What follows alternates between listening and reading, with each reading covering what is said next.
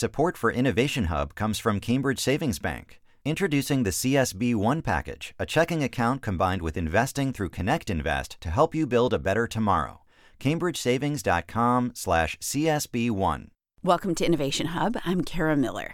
In 2004, there was a big chess tournament in Reykjavik, and the best player in the world, Garry Kasparov, was slated to play a 13 year old. Except that Kasparov didn't show up to the match. The kid he was supposed to play, Magnus Carlsen, waited, he got something to drink, other people's matches were starting all around him, and then finally, Kasparov showed up. When he did, he was 100% laser focused. He put his head in his hands, he looked really intently at the board, and Carlsen focused too, mostly. He also wandered around the room sometimes while he was waiting for Kasparov to make his next move. He may not have known it when he was getting up, but what Carlsen was doing was supercharging his brain. And by the way, he played Kasparov to a draw. Barbara Oakley talks about the advantages of losing concentration and a whole bunch of other strategies to retrain your brain in A Mind for Numbers How to Excel at Math and Science. She's a professor of engineering at Oakland University in Michigan, and she also happens to teach one of the most popular online courses in the world on learning how to learn. Barbara, it's great to have you here. Oh, it's a pleasure to be here, Kara. So, you are an engineer now, as I just said, um, but as a kid, you didn't like math. Why didn't you like it? I loathed it. It, it was I'm embarrassed to say this now. It, it's so ironic, but I basically flunked my way through elementary, middle, and high school math and science. I mean, I was one of those kids who just doesn't get math, and I, right. I just knew that that wasn't something I could do in my career, and uh, that was totally wrong, as I eventually found out. uh, so now I'm a professor of engineering. well, so interestingly, unlike many of the people who who say to themselves, "Yeah, I'm just not a math person. That's not my thing," that clearly somewhere uh, turned around for you. Uh, so when did when did that change? Well, I, I I thought since I can't do math and science, I would love to learn another language. And I grew up in a resolutely monolingual household. You can guess what language I spoke. But I, I enlisted in the Army because that was a way I could learn language and actually get paid for it. And I did learn a language. I picked Russian sort of uh, on a whim. And then I found out that here I was, 26 years old, about to get out of the military. And guess what? there's not much demand for people whose sole career expertise is the ability to speak Russian. So hmm. that's when I figured, you know, maybe it would be a good idea to see if I can open my mind, since I like to experience new things, and see if I can learn math and science. And it wasn't easy. What made you motivated enough? I mean, because there's lots of other things you could have said, well, I'm gonna, you know, uh, try to be a copy editor at a newspaper. Like, there's lots of other things you could do without ever sort of opening the math and science textbooks. What made you think, no, I'm like, I'm really gonna try to do this, even though my track record doesn't look good at all? I think it was the fact that when I was in the military, I worked with all these West Point engineers. And what I saw was these individuals had these problem solving skills that were pretty cool. And at first I thought, mm. oh, it's just because they're super smart naturally, and I'm not just not that way. But then I began to realize wait a minute, no, it's their training. And that training is actually something that anybody can get. And I think the real key for my long term success was I just sucked it all up and went back to the bottom. I went back to remedial high school algebra and started there and slowly worked my way back up. I didn't try to jump too far ahead. And that was a big, uh, big part of the success, I think. What did you do uh, differently that second time in terms of like that second time here you are mid 20s post learning russian trying to learn math again what did you do differently that second time that, than what you had done in elementary school that really worked, that made things stick in your mind, that made things make sense with each other? It was the fact that I had learned another language, oddly enough. I learned how to practice and repeat and get some kind of procedural fluency. You know, you practice enough with verb conjugations and they make sense and they come naturally. And so when I started applying those same ways of learning with language to learning math and science, it actually worked great. I just I would pick a problem and then I'd see if I could work it cold and I often couldn't. And so I'd try again and I'd get so I could look at a problem and solve it almost like playing a song in my mind. And that, as it turns out, is a very good way neuroscientifically to gain expertise in virtually any subject. So, do you subscribe to the idea that I, that I think a lot of people have, which is that there's kind of a left brain, right brain divide, and you've got left brain people and right brain people, and some people are just better suited to learning languages and reading literature, and some people are really just better suited to, you know, being in a chemistry lab? I, I don't subscribe to, that at all. I do think that there are some things that we naturally can feel like we're better at and that, and that we are better at. But because we're better at it, we practice at it more and then we get better at it. And so we kind of fall into this pathway of I'm only good at this particular topic as opposed to another one. And the reality is, though, that my personal belief is if you aren't so easy with learning in math and science, and you kind of push yourself and you start learning those, you're actually using sort of different neural circuitry than the typical person who's super good at it. And because you're using different neural circuitry, you can actually learn it more deeply and more creatively. So I, I think of it sometimes like this. Sometimes we think, oh, there's these superstar race car brains. They learn so quickly. I'm just a hiker. I mean, I can get there, but I'm so slow. But the hiker has a completely different experience. They can reach right. out, they can touch the leaves, they can see the little rabbit paths, they can smell the pine in the air. And in many ways, it's far richer and deeper. Yeah. And you might be able to see problems or issues that the other person just sped right by because they understood it too well. Exactly right. In fact, mm. Nobel Prize winner Santiago Ramon y Cajal used to say one of the biggest problems with the many geniuses that he worked with, geniuses who, unlike him, did not win the Nobel Prize, was that they would jump to conclusions and then they couldn't switch their mind. They weren't used to being wrong, and so they were inflexible. So, slower but more careful learning can often get you places where even the geniuses can't go.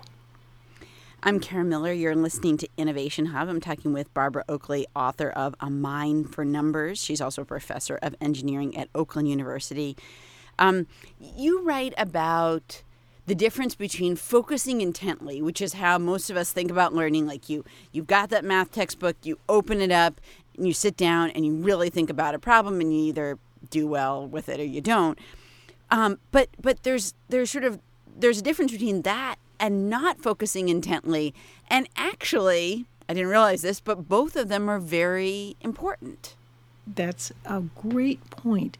When you focus intently, it's sort of like having an excavator that that digs in and gets everything put into that that big front loader part. But when you take a little time afterwards and just relax and not think about anything in particular or change your focus of attention, that allows that excavator to turn around, sort of mentally speaking, in your brain and consolidate to kind of restructure and organize the material in your brain. And you're, com- you're not aware of this at all, but it's a very important step in the learning process. So it's kind of like we often think, oh, I'm only learning when I'm focusing. But when you take those little breaks, that's when the learning continues. It's sort of like a uh, you put a roast in the oven, you take it out, it continues to cook some. Well, and uh, you know, this is not uh, something that's new to smart people. Um, Thomas Edison took naps. Carl Sandburg took walks. So people seem to have known for a while uh, people who had these kind of effective strategies for moving themselves forward in their professions, that they needed kind of time off that wasn't 100% time off. Like their brain was still doing some marinating somehow. That's right. In fact, what Thomas Edison used to do was he would sometimes sit in a chair with ball bearings in his hand and he'd relax, relax away, just kind of vaguely cogitating on a problem, a technological problem that he had. And he'd relax and relax. And just as he'd relax so much, at least according to legend, that he'd fall asleep, the ball bearings would fall from his hands, the clatter would wake him up, and he'd take those ideas from that relaxed thinking back into the focus mode where he could refine and analyze them. And that was the idea. He was trying to, it was like a little alarm clock he had going on. Exactly right. In fact, Salvador Dali used to do the same thing. He used keys in his hand to think about his art. Are there good kinds of procrastination and bad? Because, you know, you talked about Edison uh, resting, uh, you know, Carl Sandburg took walks. Those are all things where you're not really focusing on something else. I mean, they weren't watching television, they weren't playing video games, but maybe those are also good things. I wonder are there differences between different kinds of things you can do if you want to take a couple of hours off? If you're trying to let let ideas marinate as you're starting to learn something new or you're trying to understand a difficult concept. So, creativity expert Howard Gruber uh, has alluded to the idea that creativity happens in three common circumstances sort of the bed, the bath, and when you're on the bus, right? So these are often uh, circumstances where you're you're just kind of chilling out. You're not thinking about anything in particular, and I think that's the important time when you can do this consolidation. And so you're you've front loaded, preloaded these ideas in your brain, and then you can kind of work in the background. But I have to bring up, uh, I think, something that's a uh, very interesting point, and that is I once had a student come up to me and he had flunked the test. He'd done terribly, and he holds it up in front of me, and he's got all these red marks, and he says, I just don't understand how I could have flunked this test. I understood it when you said it in class. And the problem is we've gotten so overboard on the idea that that the only important part of learning is understanding that we've thrown the baby out with the bathwater. We haven't emphasized that along with that understanding, it's really important to practice with those ideas, to repeat those ideas mm-hmm. so that they become a part of us. And that's an important part of the learning process mm-hmm. as well. Well, in some ways, I, I feel like that speaks to the issue of, um, you know, rote and repetition, which in some ways, at least in America, we've kind of pushed away from. That's sort of an old school way of doing things. Um, but it sounds like there's a place for rote and repetition, even in deeply understanding things.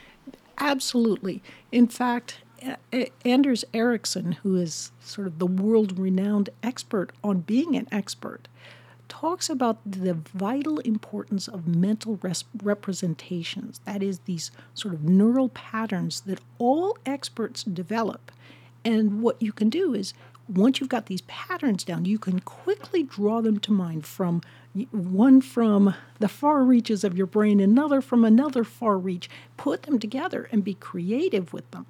But if you're thinking, well, you know, you can always look it up, Google's always there these ideas are not going to be in the far reaches of your brain in order to mm. make those connections. So you just can't be as creative.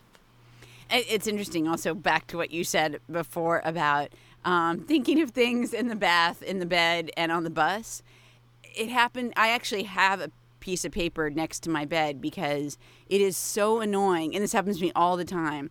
I will like get into bed and there's like, you know, five minutes of silence and I'll realize, oh my gosh, these are three things I really have to get on. Like, I really have to do these things. And for some reason, I was awake all day, and it really never occurred to me that I really needed to do those things.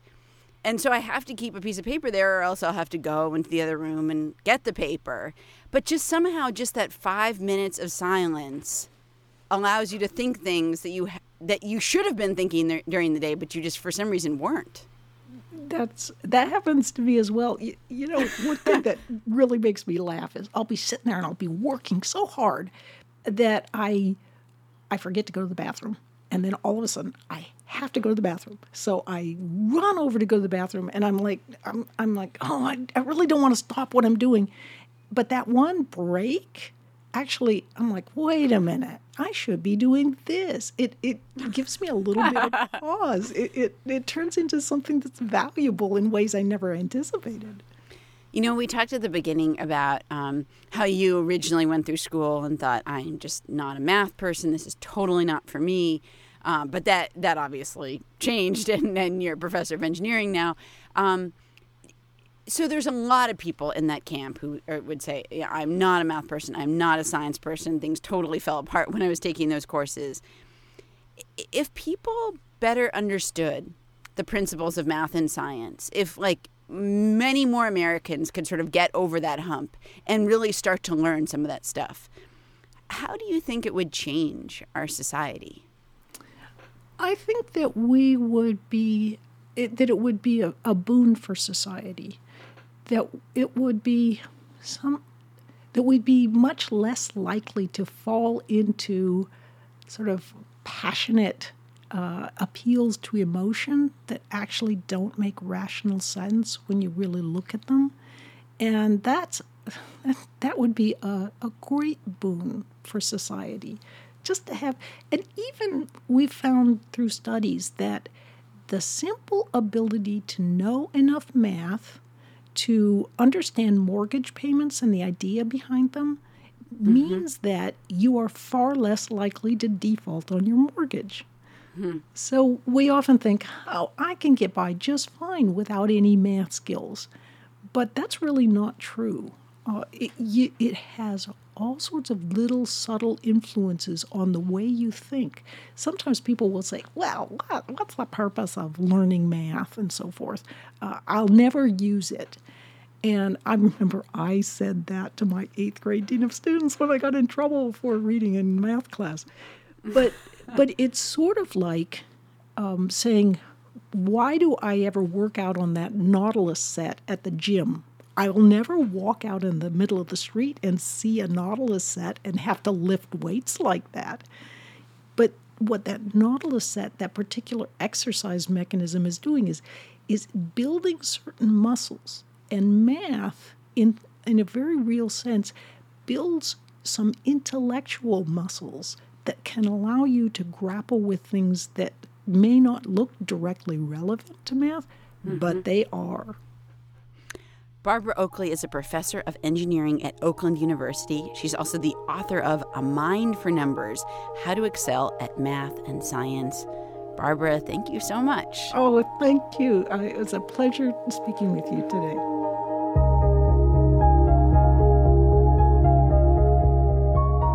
Facebook page, by the way, we've got a link to Barbara Oakley's free online course on learning how to learn.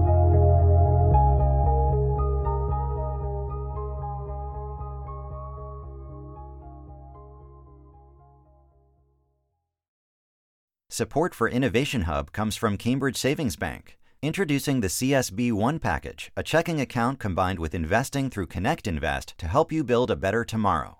CambridgeSavings.com slash CSB1.